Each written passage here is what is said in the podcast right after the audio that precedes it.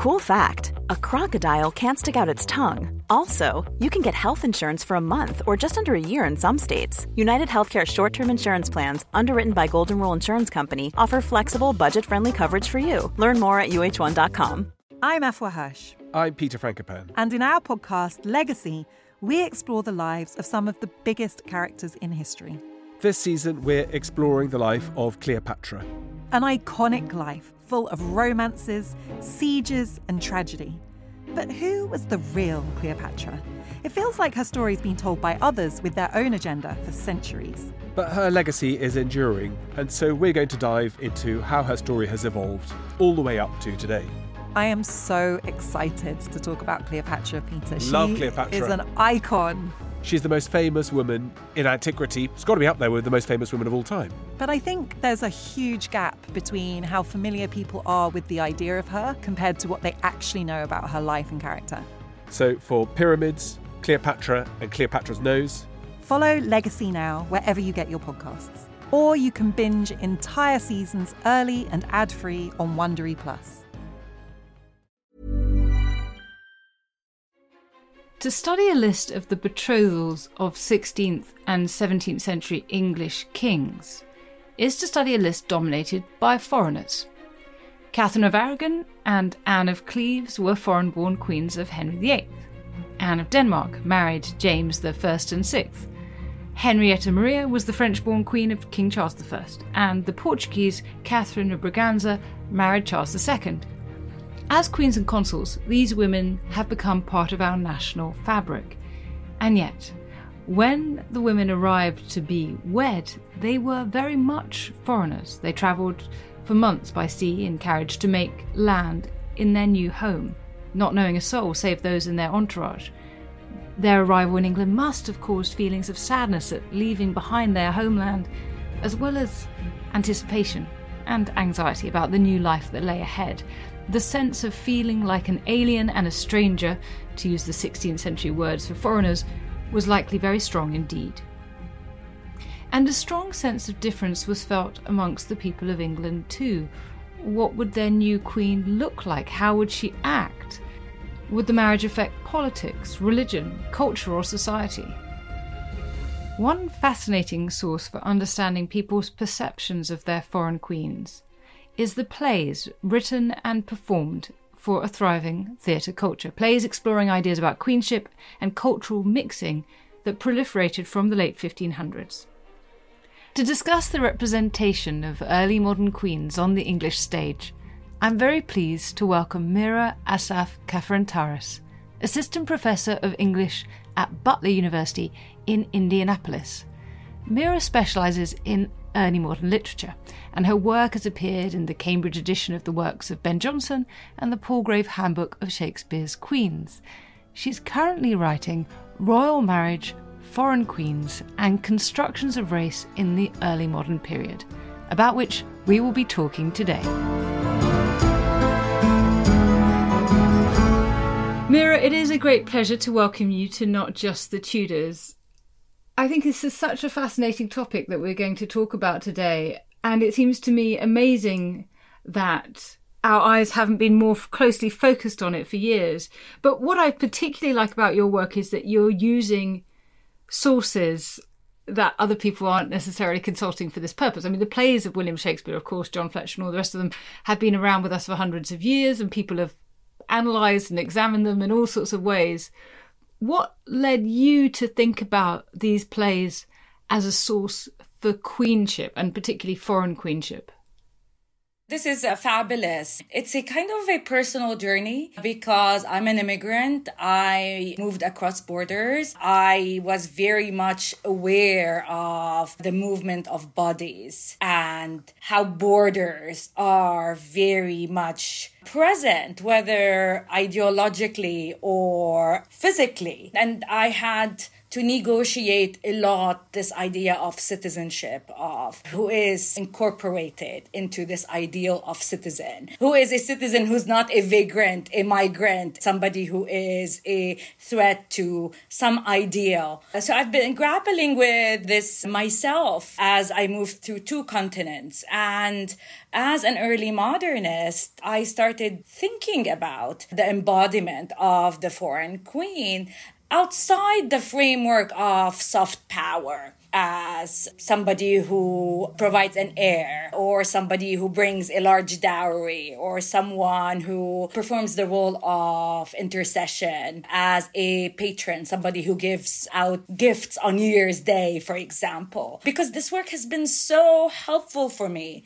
to make queens visible. A lot of a depth of gratitude for the 40 plus years of scholarship that came before us. But I really uh, started thinking about this movement that happens. Which queen arrives into this ideal of history that is progressing towards hopefully uh, the kind of providential ideal that Shakespeare's plays have, who is actually floating in space, who is kind of an aberration.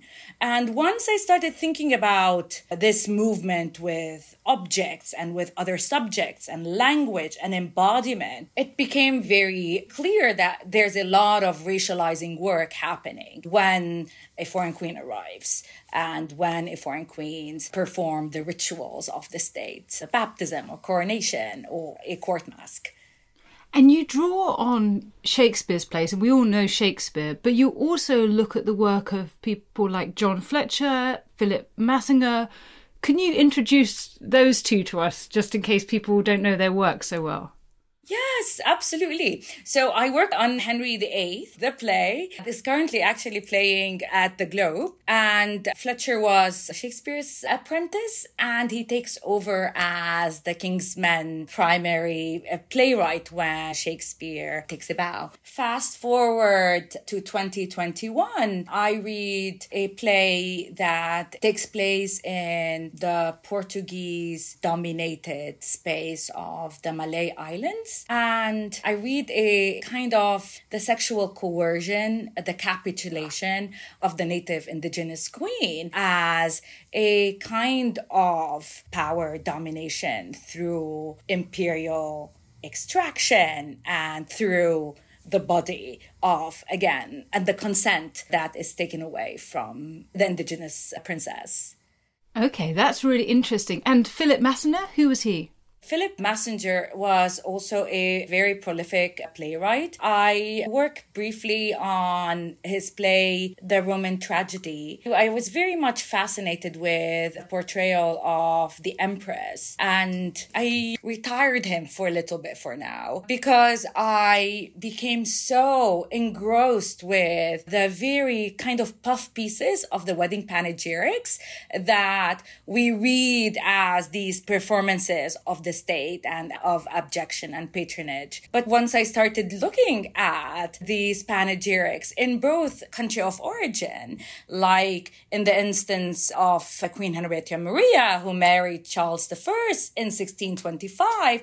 So these panegyrics in French are very much also doing a lot of race making in promoting the French queen as somebody who is able to control the environment, who bends the will of the ocean and her passage from Douvres to Calais becomes so easy because she has this power of reproduction, of wealth and beauty, this triangulation. What we read as these are moments of praise, when you start looking at them side by side that actually a lot of racialization is taking place. So this is where my work is now concentrated in these panegyrics. And I do also the same kind of work in the panegyrics with Charles II's marriage to the Portuguese Catherine of Braganza And in these panegyrics, the racialization is very much apparent. There's a very big threat that Catherine of Braganza is hybrid, is darkened because of the black Luso African descendants enmeshment in Portugal. So there's a lot of anxiety about her physiognomy, about her hair, about her uh, skin color that is olivaster. But the way that this match gets interpreted in the wedding panegyrics, it gets celebrated as another instance of Portuguese domination over its neighbor Spain and its other adversaries like the Dutch, but also as another example of Muslim excision. Like we were able to excise our Muslim minority. We are able to have this imperial project that is built on genocide and chattel slavery. And this is what's giving us supremacy in Europe. So this is how uh, the match is being talked about in Portugal. When it comes to England, Charles II got restored after the interregnum of Oliver Cromwell. The royal coffers are completely impoverished. And the way that he articulates it to parliament kind of justifies this royal marriage is that through Portugal's imperial project, England is going to also gain geopolitical supremacy. And this is what happens, sadly. So we have in this century three foreign queens in succession with Anne of Denmark and Henrietta Maria of France, Catherine of Braganza. And you're suggesting, therefore, that there's a kind of anxiety about their foreignness. Is that right? Do the plays demonstrate both an, an anxiety and a sense of potential wealth from their position as queen? What a great uh, question. For example, in Henry VIII, I read the three queens because uh, the play ends with the baptism of Queen Elizabeth I. They are a very powerful and complex portrayal of queenship, of foreign queenship. Anne Boleyn is very much marked as foreign born because she was raised in the French court. So there's this conversation about her French manners. And we know that manners are actually racializing terms. If we look at the work of Patricia Akhimie, for example, in her really magisterial book, Shakespeare and the Cultivation of Difference, how conduct and manner become racializing language. So we have Anne Boleyn portrayed as French born. We have Catherine of Aragon, who is very, who defends the commons. She stands up to Wolsey. She embraces Englishness. She wants to speak in English. She rejects Latin and she remains faithful to the king up until her death. And then we have Queen Elizabeth I, who is going to create this lineage between the Tudors and the Stuarts. But my reading of this play is that because I read it alongside horticultural imagery of grafting.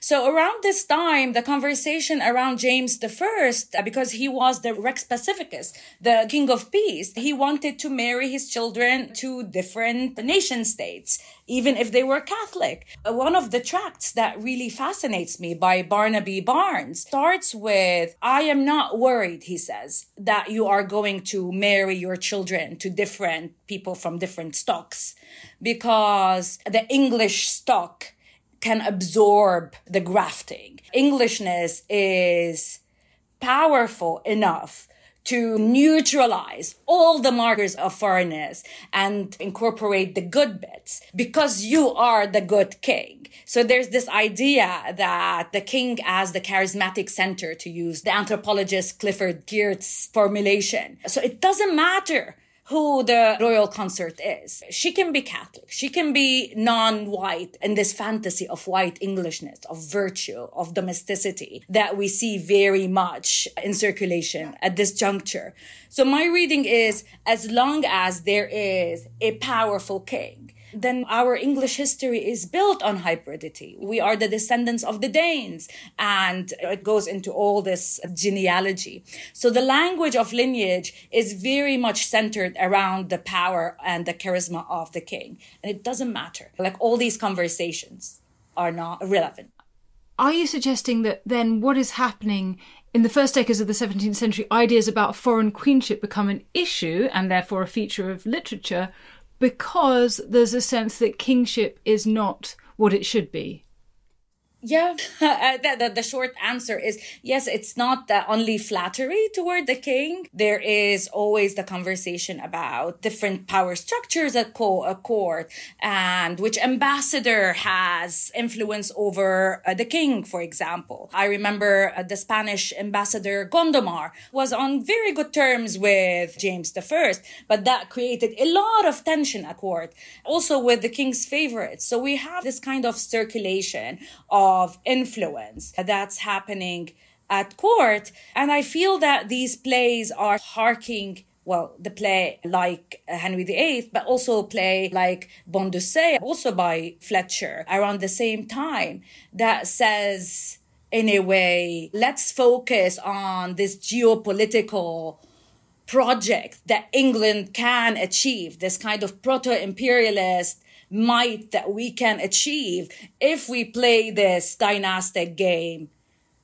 properly. If we have access to the settler colonial apparatus of Portugal or Spain or France. And this is what I feel needs to be very much foregrounded because we talk a lot about these royal alliances as these intra-European minutia of foreign policy. And I feel like we need to bring in the project of settler colonialism and extraction into this conversation because they are very much woven into into the warp and weft of the conversation surrounding dynastic marriages. I suppose the other point to think about with regard to anxieties about the Queen's foreignness and, as you say, now increasingly in this century, part questions about colonialism is also the backdrop around religion and the link between nationalism and religion. Is it fair to say that the plays are probing this relationship between nationalism and religion?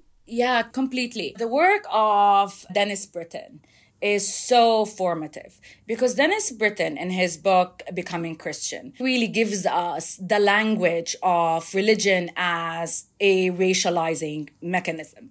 So, in his book, Dennis Britton's provocation is that with the advent of hot Protestantism, extreme fundamental Protestantism, what we call Calvinism, or the idea of the elect. Only the elect people, the chosen people, are going to attain uh, salvation and are privy to amazing grace. However, this amazing grace, this idea of being saved is inherited. It's no longer a conversation about conversion and about converting a foreign queen to Protestantism.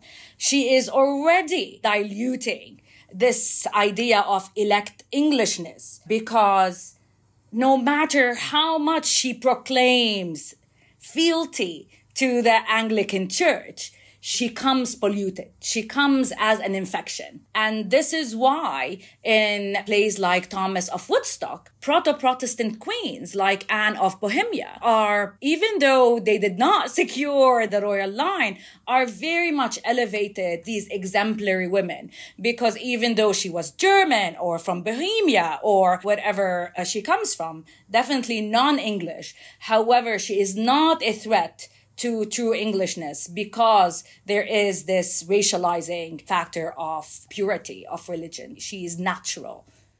I suppose people might find it interesting to think that you're using the words of race and racializing when talking about foreignness in this context. Because, of course, whilst if we look at Anne of Denmark or German Protestant queens, I guess like Anne of Cleves, then we are talking about a kind of Northern European heritage. We're talking about whiteness. And you could be arguing that talking about Portugal, which is, of course, Braganza, or the southern states, we're discussing here southern European racial identities. But how do you position it then when you think about someone like Henrietta Maria of France, who is Catholic and French, there isn't the elision between race and religion that I think you're implying. This is a very great question. So Henrietta Maria gets racialized through her manners, her French dancing and her French acting, that how she is constructed in the wedding panegyrics. She is very much elevated as actually white. In the engravings, there are all these kind of symbologies of whiteness that allude, for example, to the idea of harmony. This is a queen that's bringing harmony because we have this lineage of intermarriage between the English and the French. And whenever I'm thinking about foreign queens, I'm also thinking about how whiteness is getting constructed. Henrietta Maria, when she's in exile and the royalists in England are trying to restore her image in England, they publish the Queen's Closet, which Laura Knoppers reads as this ideal of English domesticity, this idea of virtue that can only be achieved through the mediation of the virtuous, chaste English woman who kind of reigns over the microcosm of the household. And for example, Penshurst, a country house poem by Ben Jonson, this ideal of the microcosm of the country house can only be achieved as one of plenty of hospitality through the mediation of Lady Sidney. There has to be this ideal. So yes, there is the racialization of the other happening, but also this idea of white, virtuous English womanhood is also getting constructed at the same time. Now, do you think that the playwrights were seeking to provoke discussion of images and issues around foreign queenship? Or do you think that what they're writing reflected contemporary attitudes at the time? I very much grappled very much with these questions. If you're going to St. Paul on a Sunday and you're listening to a sermon, the sermon is, is talking about natural and unnatural women. This is very much part of the conversation. Who is a natural, exemplary woman? Who is a bad woman? And around all these moments, around 11 to 16, 14, when before Henry, Prince of Wales died, there was a lot of uh, conversation as well about the kind of queen consort who is going to be Henry's queen. And then after that, the idea of part maybe a marriage with Savoy to kind of balance the Palatine marriage of Princess Elizabeth. That was very much a Protestant uh, marriage. It was very much constructed as a natural. This is a natural marriage.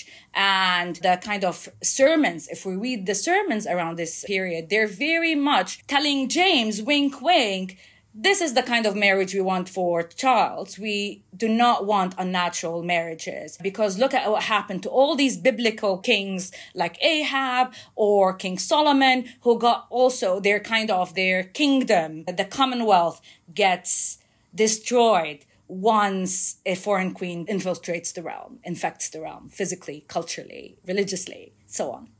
So do you think that the plays are operating to kind of help people think through their feelings and process their feelings about foreigners? Or are they actually kind of whipping up a xenophobic reaction against foreigners? playwrights are translating the conversation happening in the public sphere. And this is one of the many conversations. Who is considered noble? Who can acquire nobility? This is why, for example, plays like uh, Twelfth Night are so racialized. There's no conversation about somatic markers of difference, it means physiological, what we think of as race, which is the product of 19th century biological essentialism. If you look a certain way, you are on this peg in the hierarchy, for example. This is the kind of the product of essential biological race making that became prevalent. And we are living in that aftermath. But before that, differentiation and sorting was happening all the time because whenever there's power, And wherever there's difference, there is sorting who is included, who is excluded. So, for example, in a play like Twelfth Night, Malvolio, who is a servant and aspires for nobility, he aspires to marry the lady of the manor, gets punished severely. The play is very violent in telling us that you cannot achieve this kind of other form of intermarriage that is achieved through rank, race as rank in this situation. My friend Carol Mejia Laperle talks about scent, how Caliban in The Tempest is racialized through the smell, the odor, this kind of the smell of difference. All these ideologies are ways that playwrights are telegraphing that we are in this moment of extreme melange happening in London. We have all these people coming from Europe. We have a lot of people from Africa who have been in Europe before the 16th century and this the work of Imtiaz Habib that shows like kind of the presence of Africans in Europe particularly in London. And we are also at a moment we're aspiring for supremacy through the project of chattel slavery that's three decades down the line, for example. And Henry VIII, the play by Shakespeare, ends with Cranmer's prophecy that we're going to have new lands that are going to be named after you. These new lands are, of course, Virginia in the US and Jamestown as well in the US. So we are very much talking about empire and about consent and about who has power over property, over land, over people. And this doesn't happen overnight. It's a subject of debate people are grappling with these ideas. And of course, it happened earlier in Ireland. The idea of taming the Irish are very much racialized. I think I went on a ramble. But I do think, to answer your question, that they are very much this idea of racial mixing, uh, this idea of racial purity are very much on people's minds. Absolutely.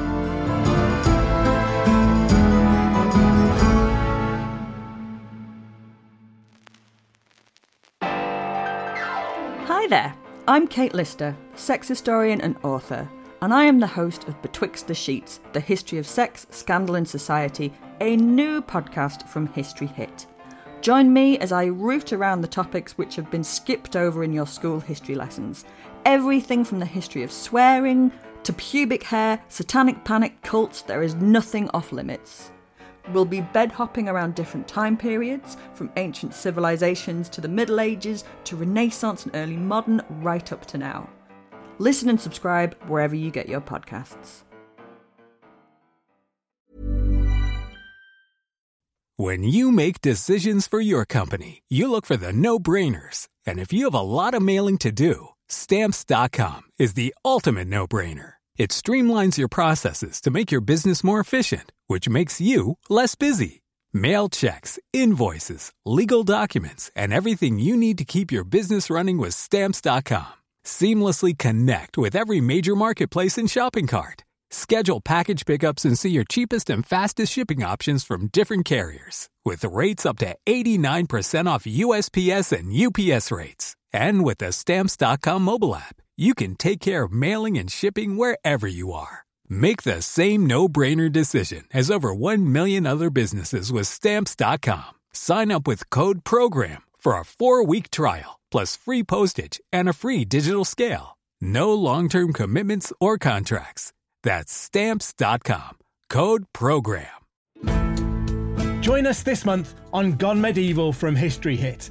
I'm Matt Lewis and I'm Eleanor Janega. This April, dive into our special mini series. With the help of leading experts, we're tracing the foundations of England by exploring the country's most powerful Anglo Saxon kingdoms. We'll be looking at Northumbria, Mercia, and Wessex, as well as the rulers and their councils who helped shape a nation. Make sure to get every episode by listening and following Gone Medieval from History Hit, wherever you get your podcasts.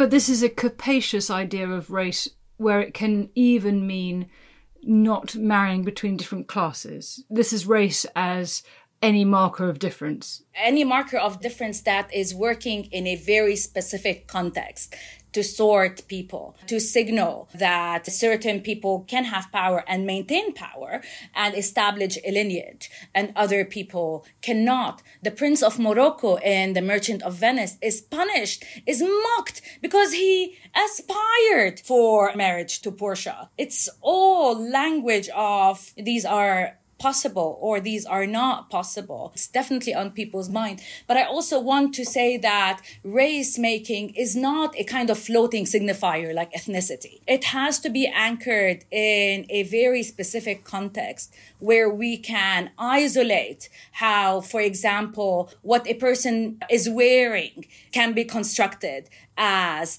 a racial marker. The way that Greco-Roman past gets used to establish a lineage with this Greco-Roman antiquity and not with, for example, the medieval empires of Africa or the medieval empires of Asia. It's a direct kind of construction of a genealogy that people like Ian Smith, for example, have shown that again, what looks like a very a naturalized or very unraced language, when we look at it through this kind of conscious picking and sorting, then this is race.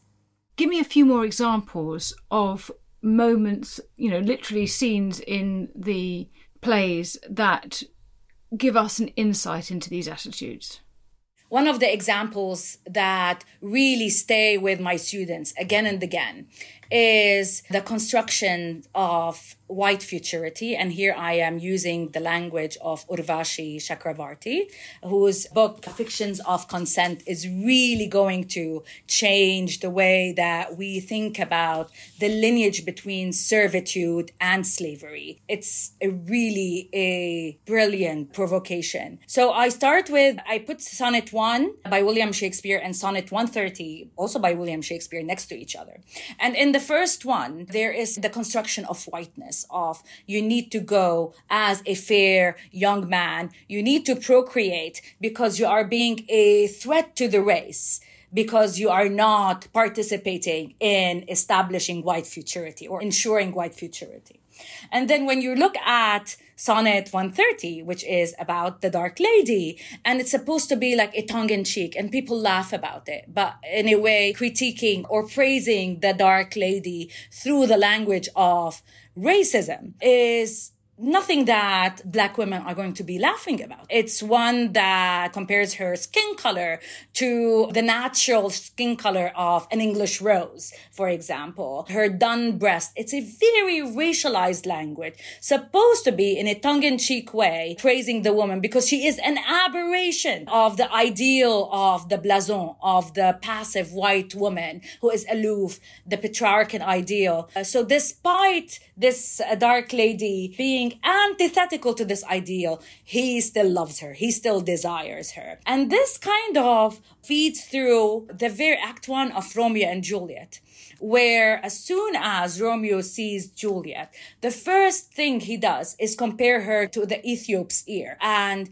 that her beautiful white skin is as pearly as the pearl that the Ethiop in one of these cameos that English aristocrats wear and still wear. If you remember a few years ago when Princess Michael went to meet Meghan Markle wearing a cameo of a black person as a brooch. These were signifiers of aristocratic wealth. You have access to the wealth of exotic locales. So she is on her white beauty can only be appreciated only through the material extraction, the objectification of a black woman. Otherwise, we cannot think of Juliet's beauty without this direct contrast to materialized blackness.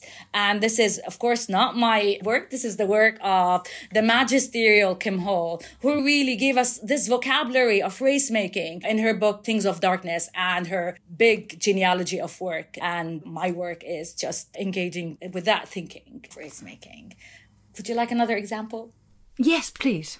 I forgot. I lost my. You had one that came to mind and has gone out. Yes. Oh, Cleopatra, Antony and Cleopatra. It's a play that's very, very much invested in this idea of black queenship that is threatening this ideal of white virtue that Antony embodies. And what fascinates me is that this Greco-Roman heritage, this idea of Cleopatra as a seductress, as a very lush, over-sexualized queen. If you look at the Arabic medieval text, there is no mention of her sexuality zero mention of sexuality. Uh, she is very much praised as a monarch who was a scholar, was a scientist, who dabbled in alchemy, dabbled in, magic, was a very wise monarch. And there's no mention at all in this idea of a sexualized temptress who is immersed in the Nile, immersed in this idea of Egypt that kind of provokes Antony to lose kind of his whiteness because of his liaison with Cleopatra, it's very much works against the ideal of a Roman womanhood that is very much mirroring the ideal of white womanhood because Antony's Roman wife is very much this passive woman who is torn between her loyalty to her brother and loyalty to her husband. And this is one of the most idealized version of good queenship is one whose loyalty is misplaced or so in conflict with the two men who are at the center of whatever marriage is happening. I know that Elizabeth I enjoyed performances of Love's Labour's Lost and The Merry Wives of Windsor. Do we know if King James, King Charles, and perhaps more importantly, Anne of Denmark and Henrietta Maria of France saw any of these plays.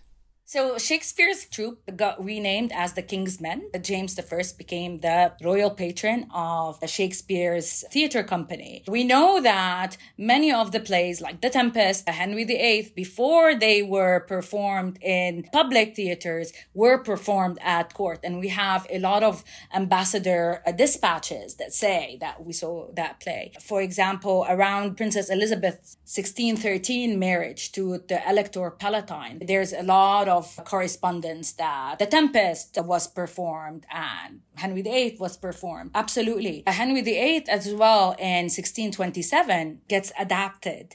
And in Act Two, uh, the king's favorite, the Duke of Buckingham, stands up and he storms out because he wanted to, and this is the historian Peter Lake's argument, is that he wanted the audience to associate him with the Buckingham in Henry VIII, the play, who critiques Wolsey, Cardinal Wolsey, as a corrupt politician and as a result gets executed in Act Two. At Buckingham stages like this really very theatrical entrance so that it becomes really imprinted in the audience's mind that I am also this kind of noble favorite who got faulted by all these jealous and corrupt other favorites. There were also a lot of court masques. James I loved court masques, and this was an occasion where the queen and her retinue would also participate in court masques. These were like highly stylized affairs. There's a lot of of record of the kind of costumes that were worn. One of Queen Anne of Denmark's very famous masque is the Masque of Blackness, where she performs in blackface and then she gets whitened after she gets the approval of the king. Uh, she sheds her blackness. Henrietta Maria brought the ballet d'entrée into her. The theater was very much a ritual of seeing and being seen and also a place where this seeing is also an act of race making because when you are seeing either uh, the, the person who's being observed or you are constructing your own presentation as, for example, the charismatic center, the king. So whenever there's a royal procession, for example, whenever there is a baptism, the conversation around how the queen or the king appeared, these are moments of race making because they are moving. And as they're moving, people are trying to slot them in places. And we see that a lot whenever a foreign queen would come is the procession is in itself becomes a theatrical as well event. Now, these plays are, unlike the masques, public events, and they had to be approved by the Master of the Revels before they were performed. And obviously, something too overtly political would run the risk of censure. So, how did these plays make it past the Master of Revels with all this content? One of the most famous examples is it was during the Essex affair, where there was a staging of Richard II.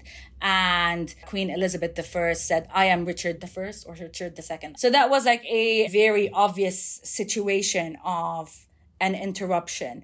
But my mentor, Richard Dutton, who wrote uh, Mastering the Revels in several decades ago, I remember his provocation was the Master of the Revels was much more of a kind of a civil servant, an admin bureaucratic work that meant to maintain the status quo and it was not this kind of this idea of the censor as we think of it as in our modern times, book burning, for example, or you cannot read that book or that book if you are. My only examples are from my context back in Lebanon. We grew up with lots of banned books. So there was not like this banning of a play, but there's definitely a back and forth because they're still themselves as related to the patron and they worked for the patron. And if the patron is the king, then they will try to accommodate.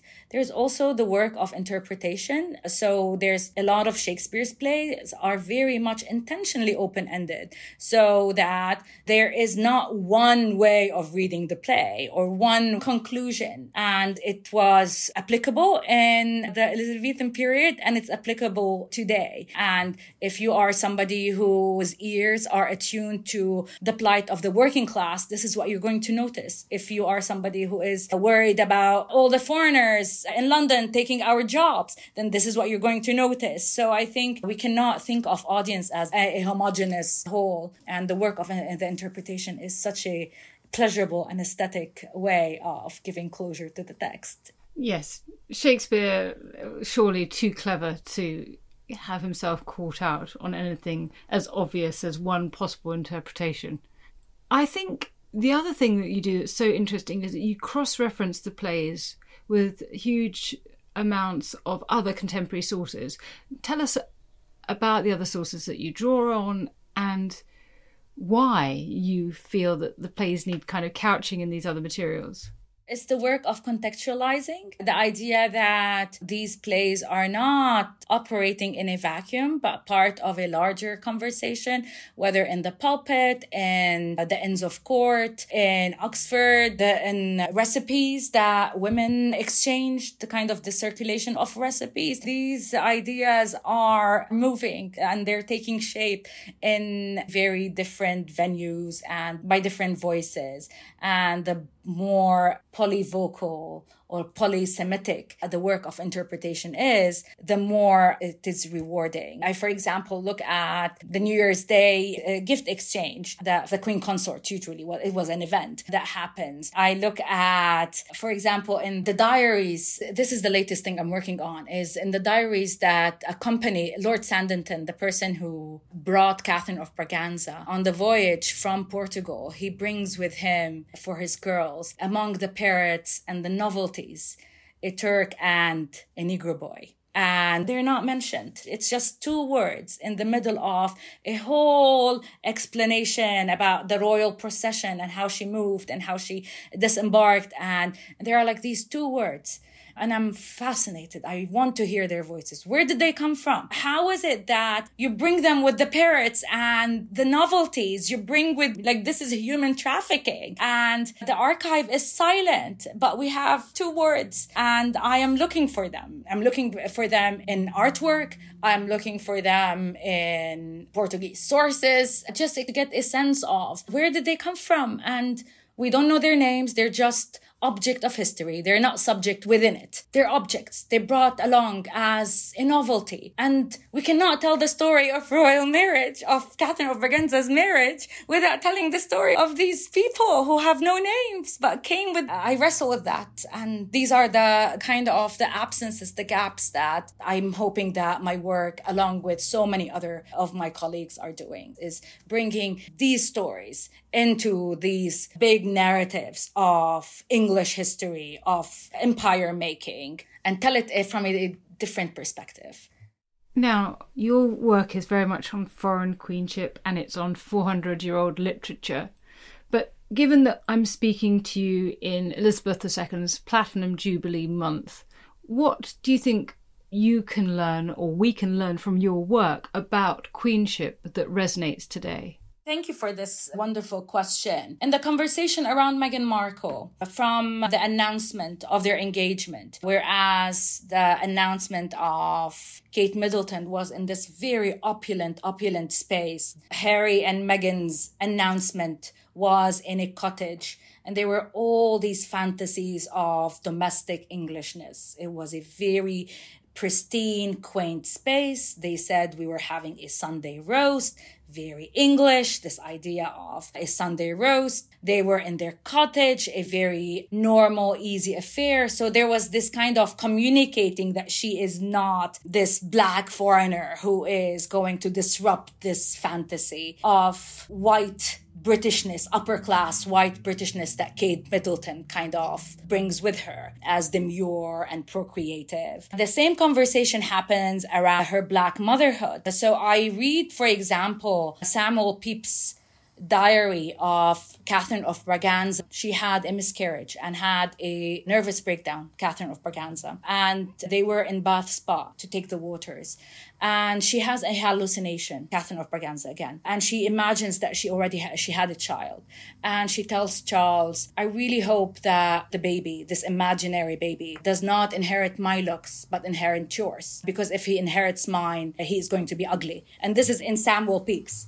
And i read it alongside the conversation around meghan markle when the insidious picture of her coming out of the hospital with a chimpanzee that a bbc brought broadcaster tweeted. The idea that also the conversation that when Archie first appeared, the first picture of his baptism, he was wearing a cap so that his coiled hair is hidden. That's an intentional erasure of his blackness. So all this is very much. But isn't that just that babies have to wear hats?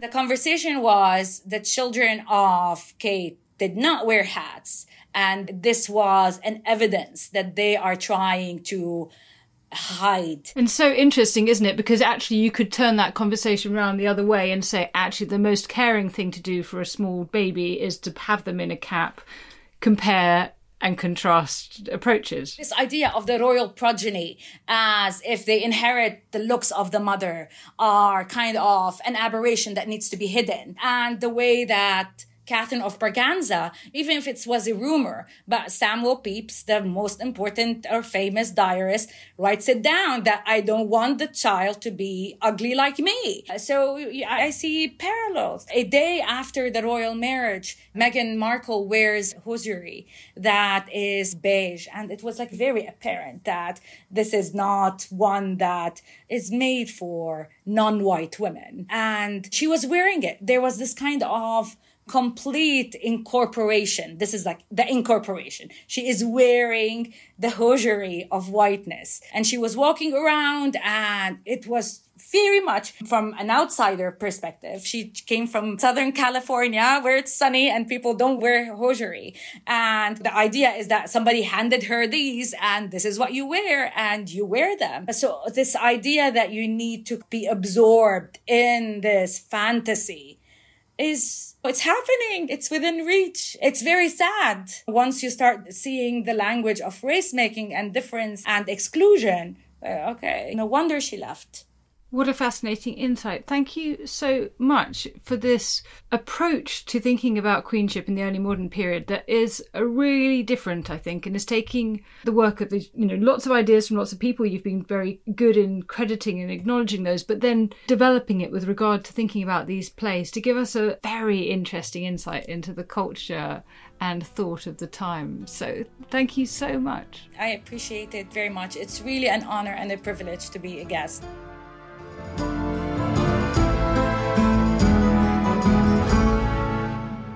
And thank you so much for listening to Not Just the Tudors.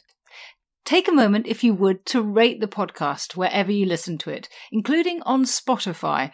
It really helps new listeners find the show, and we want to spread the Tudor, and not just the Tudor, love.